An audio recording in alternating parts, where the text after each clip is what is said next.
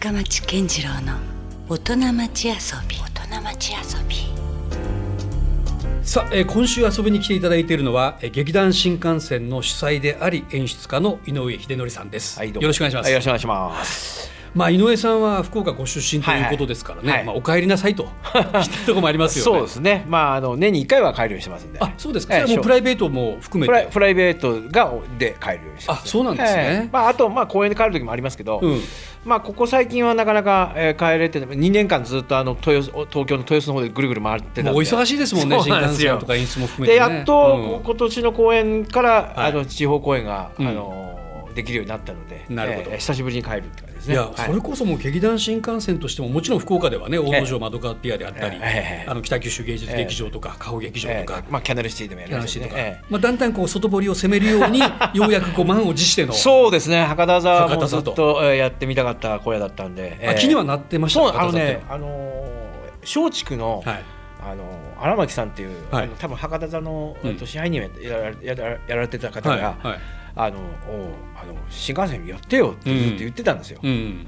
まあしかしね、とはいえ、うん。あのー福岡の地でやっぱり、はい博多座ってやっぱり単位がやっぱり1か月ぐらいスパンだと思う。グ公演が多いやっぱり多いですね。はい。そこでやっぱりいきなり僕らが行って、いうん。やー片沢なかなかハードル高いですなみたいな。え井上さんからしてもやっぱそんなふうないや言い方だったんですーそれはやっぱありますよ。やっぱりああの福岡の地で、うん。やっぱりこのえ博多だって多分1400とかまああのキャパ的にですねはい。あのお大劇場なので、はい。そこはやっぱり1か月間満員にするってなかなか大変なことだなと思ったんで、うん。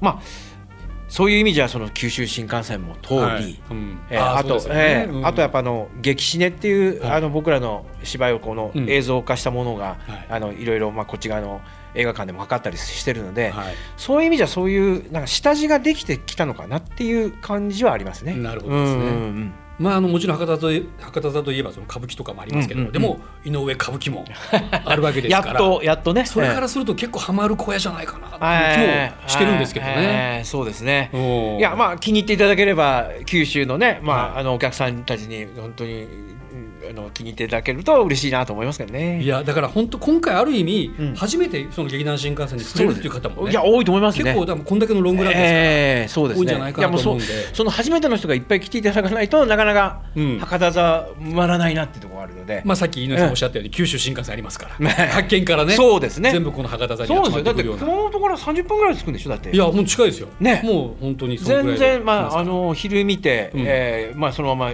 帰れ帰れるし、うんまあ夜見ても帰れるんじゃないかなっていうね。ですね、うん。で一方ではもうファンの多い劇団でもありますから、ようやく待ってましたというね。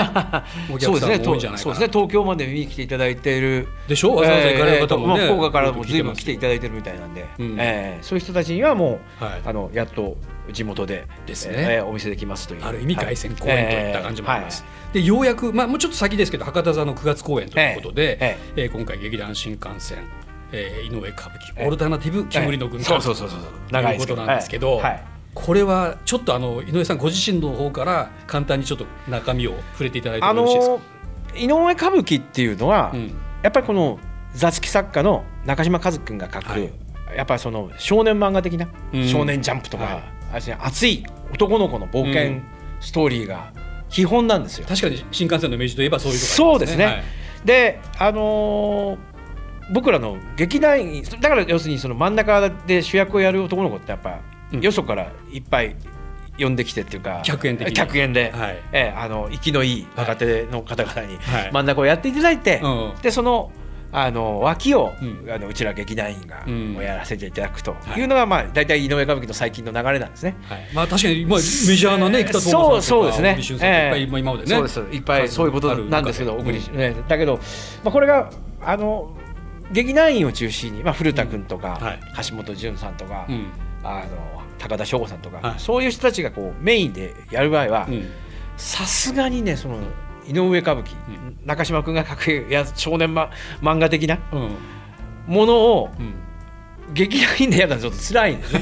なるほど、えはい。でやっぱりそのこの劇団員の年齢に合わせたそれなりの話うん。にしようと思うと、うん。やっぱりそれなりのやっぱりそのあのーなんていうかな話っていうかストーリーにな,、なっちゃうので、うん。それはもうちょっとやっぱ劇あの中島君が書く井上歌舞伎王道のものとはちょっとうん。差別化しようと。なるほど。それでこれはもうもう一つの井上歌舞伎という意味でうん。オルタネイティブとつけて。あなるほど。そそういう意味でのオルタナそうなんですそうなんですね。よで僕らまたあのえっ、と中島君が書く井上歌舞伎とはまた、また違うテイストのものになっていってると思いますね。今回はその脚本家としては倉持豊さんね、はい。前回の乱れウグイスに続いてのそうですね。これ二作品目と二度二度目です。はい。いうことですけども、はい。これどんな感じの雰囲気になってこれねあのズバリ言うと、はい。本当にあの黒沢映画のようなはい。話なんですよ。まああのあの黒倉持君にオーダーしたのが、はい。あの黒沢映画のそのえっ、と隠し撮りでの三悪人おーはいはい、はいうん。とかまああのえっ、と走れメロスみたいなものをこううん合わせたみたいなその話にならないかなっていう話をしたら、はい。そのままのものが出来上がってきまして。走れメロスのような、えし撮りでの三悪人のような話がそこに新幹線テイストが。あそうですね。出来上がってきましたね。加わって、え面白いですよでも。もうちょっと痛快ななんかそうですね。あの時代劇になりそうですね。あの見たらねすっかりあのす,、えーっとすっきりする、うん。うん芝居だと思いますね。なるほど、えまあそれにしてもまあ新幹線で今回三級工業ってついてますけど、はい。39周年。これは一劇団として40年近く続いてるっていうこともすすごいことですよね。そうです。劇団新幹線名前が世に出て、うん。その39年ってことでしょ？うん。演劇人としてはもっと長いわけでしょうけどもでもこれをここまで続けれたその何か理由ってなんかいやどうなんですか？なんかねあの目の前のことをだらだらとやり続けていったら、うん。なんかこう続いて そうそう本当ですよ。あのであのさあの、うん。古田君とかもよくはい。言ってましたけども、うはい。そのやっぱりこう完成してる感じはないですね。うん。あああれもやりたかったなとか、うん。今度こういうことやろうみたいなことで一個終わると必ず次の何かが出てくる。課題が見えてきて、だからやっぱ続けられるところがあると思うん。もうここでやることもねえやってことではないしうん。本当になんか目の前あ今度あいつとあいつと組んでこれやりやってみたら面白いかもなんていうことがもうその一個終わるとやっぱ出てくるんですね、うんうん。なるほど。まあ、実際その小屋を抑えなきゃいけないという、はい。リアルな現状もありますまあ工業ですからね。だからもう、で大体それが2年先とかうん。から抑えなきゃいけないんですよ、あそんなに早くか。らうんだからやっぱりもうどうしてもそのあの芝居がこういうことやってみたいなって思う,、のとうん。同じに、うん。やらなきゃいけない事情も出てきてるっていうね、なるほどね。うん。目の前のをこなしていかなきゃいけないっていうのと。でそれがもうずっと永遠に未完成な状態がずっと回り続けている。転がり続けていそうるですね。そういうことなんですね。ええそうなんですよ。じゃあそれはもうむしろ完成してほしくないですよ。そうお伺いするとね。あでもなんかこう、まあ、いつかこういうことはなんかこうきちん。と納得の来るんですかね完結性みたいな時がかんないですけどやってみたいなとはずーっと思いながらやってますね。ああなるほどね。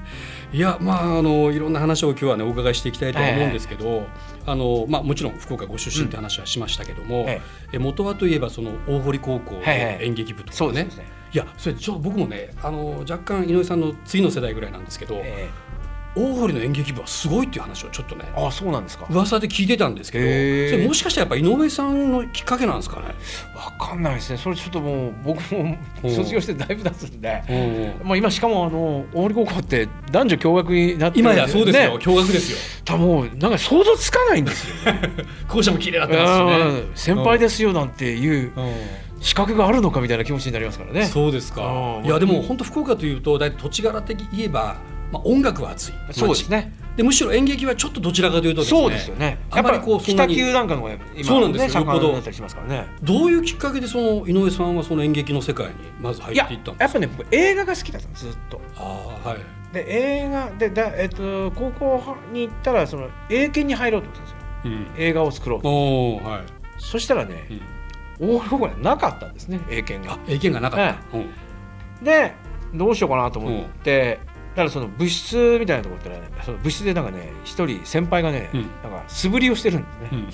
その部室で。野球なうんなんだろうなってこれ覗き込んでた「あ君入る気あるの?」みたいなこと言われて「うんあいやちょっと覗いてだいや、うん。じゃあこう名前書いて」みたいな感じで、うん。俺でもなんかわ割とねうん。最初はちょっとこう恐る恐るうん、そうですね。うん。まあでもまあな何え何もすることないよりはいいかなと思って、うん。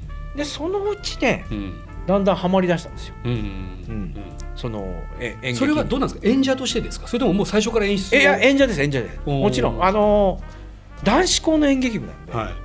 うん。まずその普通の芝居じゃないですね、うん。で当時やっぱあのええのアングラー演劇。あはい。ええうん。か唐さんだなとか？そうそうそう、あれがねすごく流行ってて。寺山修司さんとか？そうですね、ん。はでうちのその高校の OB の人いが、うんその作品を書いてはでそのやるんですよ、いうん。でまあなんていうかなあのまあ普通のお芝居じゃないですよね、うん。で、まあ、もちろん性別もなんだかよくわからないう。んようなキャラクターで出てくるけど、う。んなんか勢いだけあるみたいな、う。んであの男子校の演劇部なんてやっぱ珍しいですから、うん。そういう大会に行くとこう結構注目されたりするんですね、うん。でやってることもアングラの普通のいや高校生だと相当早熟とも言えますよそうそうですね。世界観的にもねでやっぱその音楽とかもなんか、うん。まあ、その先輩が持ってくるやつですからなんかやっぱロックでなんか、なんかあなんだろうなあの普通の高校生が当時ね、ではやらないようななのが流れてシェイクスピアとかではない。ないよ。うんうんやっぱそうそれでまだおかあの他の学校のはい。女の子とかが、うん。あのキャーみたいなことになるわけあそうにそうなんですよ。も当時からやっぱ人気があったんですね。あったと思いますね。うんなんかへ注目はされてたと思います。なるほど。えー。でまあそういうなんか歴史が、歴史っていうかまあ流れがあったんですねもともとうん。でそこにまあ入って。うん。でなんかねなんか面白かったんですよ。先輩とか、なるほど。ああ、うん。でなんかゲラゲラなんか笑ってた記憶がありますねずっと、うん。なんかその博多っ子の気質としてはこうのぼせもんとよく言われますけど、ええ。やっぱりそういう少年そうだと思いますねでひ人前でなんかやってって笑かしたいとか。そうそうそうそう。なんかちょっとね。それでその時に、うん。えー高校2年かな、うん。の時にそのあの大会が今度は僕らがやる、まあ、先輩たちが卒業して。演劇の大会ですか？はいそうそう。でその時に自分が書いて、はい。はじまあ、はじあオリジナルの作品をね。書い。て、はい。はい。でそのやったんですよね、うん。そのその大会、うん。そのでその前に、うん学園祭があって学園祭でやったやつを持っていくと、はい。でその学園祭っていうのがその男子校の学園祭ですから、うん。すごいんですよもう、うん。そのもうつまんねえことしたらもう足踏みは来るわブーイングが来るわ。なるほど、まあ、時代がまた時そう代だし。そうそう、ん。あのすごい紙飛行機が飛んできたりね。でもそれをこう見てるんで、うんうん。ここここでやるのかと思ったらね、うん。その男子校のそのそのせ、まあ、もちろんが他の学校の生徒たちも来てるんですけど、うんまあ、ほぼうちの生徒じゃないですか。うん。そこでその僕らのオリジナルをやった時にもう割れんばかりのバカウケ。バカ受けたってそこでちょっと道を誤ったからいや俺俺才能あるかもと思ったんですね、おうおう。どっかんどっかん受けるいやいやいや、はい。そうじゃないですか。きっかけとしては。そうそう。それで、それで地区大会行って、うんはい。だ地区大会を通ったんです。県大会に。はい。何これはすごいことだぞって、うん。まあもちろんあっさり県大会でも落ちましたけどあ全国大会まで行けいけないなかったんでもけけ全国大会の前に九州大会っていうのがあ九州大会、九州大会に行けなかった、うん。でもねやっぱねでもね多分受けてるのは一番受けてたんですだからさ評論家の先生はちょっとそのなんだろうそういうのはいかがなものかみたいな感じはちょっと邪道扱いされたような。そうそうそう。だから当時からやっぱね、うん変わらないですね。なるほど。でも一貫してるんですね。すでにその時にもう出来上がってたのもも言えるうだってあの10ダース流したりしてましたから。あもうすでにその頃から。もう新幹線をちょっと予感させるような。でもなことやってましたね。今思うと。なるほどうん。ね、でその時にうん。その「桃太郎地獄絵巻」っていうはい。その作品なんですけど、はい。それを 見てた、うん。その田川高校はい。演劇部だっはた中島君が、はい。あ面白いと。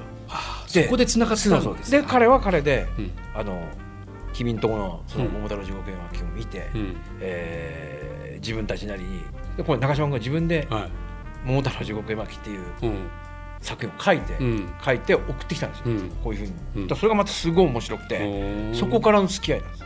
へえ面白い。バンドマンと似てますよね。ああそこの高校にちょっとギターのやつがおるらしいぜみたいな。そうそうねちょちょっと似てるかもしれない。そういうとことこう繋がってそいうそう。でそれでそれからですねもうだからもう。んうで福岡でそのせやか桃太郎でつながったんで桃太郎カンパニーっていうんで桃カンって言ってうんで福岡で何か、えー、34回公演したからはい。でそれを池田成志が見てたりしてたんですあ高校生のそこでもつながってるんですか？見ましたよみたいなこと言われてえお前見たの？みたいなね。そうなんですよ。面白いつながりがなんかちょっと見えてきましたね、えそれからあの実際は大阪はい。芸大えに行かれるわけですよね、はい。はい。でそこで初めて劇団新幹線が結成そうですね、まあ、当時のねそのあの芸大っていうか大阪の、うん。まあ、演劇シーンっていうかその大学のはい。演劇シーンみたいなところでいうともう本当に塚さんブームだったんですねあやっぱそうなんですね、ええ。もううん。よう席巻してましたね。だからその塚さんのお芝居って考えてみたら塚さんも福岡ご出身ですもんね。あそうですよね。ね。うん。そうですね、うん。筑豊の方ですよね、はい筑豊ですええ。うんまああのーまあ、とりあえずその衝撃だったんですよやっぱ、うん。当時の演劇をやってる若者にとってそうそうこういうことやっていいんだみたいな、だかはいらやっぱそれぐらいうんなんかこう、なんだろう打ちのめされたうん。のが大きかったんでやっぱりその、うん。僕らまあ僕らの一つ上の先輩なんですけど、うんうんが、まあ、卒業公演みたいなはい。ものがうん。ああるんですけど、うん。まあまあ、卒業公演はうちの学校は舞台芸術はシェイクスピアだったりイプセンだったり、うん。やっぱ普通まあ王道をやる。うん。でどうしてもそのうんその先輩がうん。塚さんの作品をやりたいと、うん。で強いてはもうあの自分らでやろうってことになって、うん。それでその熱海殺人事件をその,、うん。その世代の人たちと、うん。でまあ、同じ下宿だったんで、はい。お前もやるって話で声をかけていただいて、うん。でまああの実際ほら情報誌にやりますよっていうようなことを流すじゃないですか、うん。で当時、まあ、プレイガイドジャーナルっていうのは大阪にありまして、はいはい。そこにうん。情報を出すのに、うん。えー芸大有志とかいうのは嫌だなみたいな、うん。卒業生とか、うん。でなんか名前つけようって話になって、うん。これでちょうどその出てて出てる人たちが、うん。みんなあの新幹線で、うん。あのその帰省してる人ばっかりうん。本当にあの、はい。えー下関で福岡でと徳山、うん。徳山？うん。だったりするんでみんなもう新幹線沿線だったんですよ。大阪しかも飛行機ちょっと不便ですもんね。そうそう。むしろ新幹線の方が便利だったりそうそうそうそう。でちょうど夏休み帰ってきて、うん。であの後期の授業が始まる時に、うん。そのその芸大の坂があって芸大ってちょっと古墳じゃないけど、うん。そう丘の上にあるんで、はい。その坂をこう下りながらもなんかた、いるぜみたいなそのうん。名前が、うん。でその時に「おうまあじゃあもう新幹線でみんな帰省してるから新幹線でいいんじゃないですか」みたいな。そのぐらいの本当に1回で終わるつもりだったんで、あだからね、まあ、もう何でもいいやみたいなぐらいの勢いで。そううんうん。でそれがもともとのスタートでまさかそれが、うん。それを1回で終わるつもりだったんで。う。んそれがまさか。それがまさかのまさ39まさかのですよ。はい。転がり続けて。続けて39年になってるっていう。なるほどね、ええ。いや実はですねこれもう本当個人的な話なんですけど、僕もあの若干こうご縁があるというか、はい。あの福岡でちょうどソラリアプラザというところでイ,、はい。イベントプロデューサーをですね、はやらせてもらってた時にあのまあちょっと師匠にあたる人がそれこそプガジャにいた人で、その人からちょっとあのいや同じ地域で文化で盛り上げようとしている面白いやつがいるから紹介するって言って紹介されたのが扇町ミュージアムスクエアの津村さんだったんですよ。ねで津村さんといろいろやり取りしてる時にいや実はね今こうここでちょっとした小劇場ブームがあって、うんうん。でその2つあると。劇団新幹線と,、南河内万歳寺万歳寺はい。でその特に新幹線の方は福岡出身なんだよってええそうから、ね。ええ。マジですかと。いうところで僕も一回ちょっとそれがインプットされて、うんうんうんあそんな劇団がやっぱあるんだということでねああま覚えてると。ず知って。でもまあさまさにミュージアムスクエアがもう本拠地というかね。ホームみたいな感じだったんでしょ。そうですね、うん。もうやっぱあそこがあったから、まあ、僕ら続けられたってところあると思いますね、うんええ。いやだからすごいそこで結構ちょっと爆発的なねえ人気がもうすでにええ。え出ましたよねあの時代にもすでに。そうですね。だから、まあ僕ら一回塚さんのおお芝居ををややめた時にガタンと動員数が落ちたんですけど、ああそういうこともあったんですね。ええ。うんでまたそこから徐々に、うん。あのオリジナルをやるようになって、うんまたじわじわとお客さんが、うん。ええついてきてくださるようにななりましたね。それはあの古田新太さんとかのが入ってきて参加も結構大きかったりしたんですね。古うん。だから古田が最初に入った時はすごくお客さんが少なかったんですよ。あ最初はね。あだから騙されて入ったみたいなこと言われてたんですオリジナルをやってる時じゃないあの塚さんの芝居をやってる時って本当に、僕らは本当に虎の意を狩る狐のごとく、うん。それ実は塚さんの人気だったんですけど、うん。すごいお客さん入ってもうありえない学生劇団としてありえないようなうん。動員をしてたんですよ。うんでこれこのままいけるぜみたいな、うんうん。でオリジナルやりだしたらもう3分の1か4分の1減りましたからね。おまあでもねやっぱりそれだけお客さんがまだ言ってくれたっていうのが多分そこからまたどういうふうにじゃあまたこうそこからね今度はだんだんそのその井上歌舞伎とか、うん。そういうのをやり始めてですね、うんまたあこういうのはこれで面白いんじゃないかみたいな形でお客さんがついてきてくださるようになったんですね。なるほど。だから井上歌舞伎って言われるぐらいなんかそこにはなんかすごいオリジナルなねええ。要素が、ええ。まあ他にもなんか例えばこうネタものがあったり、ええ。でいわゆるこう音物的なものがあったりですね、そういうちょっといろんなこう縦横無尽というか。そうですね。だから、いまあ、好きなものをいろいろこう、あの羅列してっていうかうん。入れてる感じなんですよ。やっぱそのうん。ロックだったり、はい。それこそお笑い漫画だったり、うん。あとそのアクションだったり時代劇だったりっていうのはそういうのはもう全部自分の好きなものの要素の中に入ってて、でそれがまあその劇団員の誰とリンクするのかで、うん。その時の作品の方向性が変わってくるっていう。うん。うん。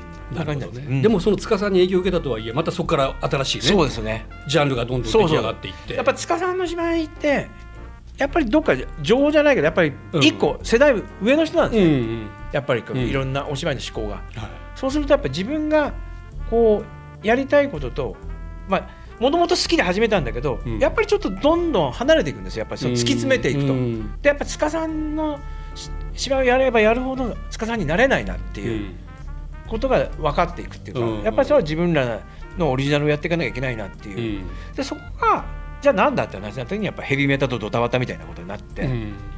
こっからあのこのドタバタだけじゃなかなか持たないなって話になって、うんうんそこにストーリーが入って井上歌舞伎になり、うんでそこにあのじゃあ本格的にチャンバラやろうって話になってその、うん。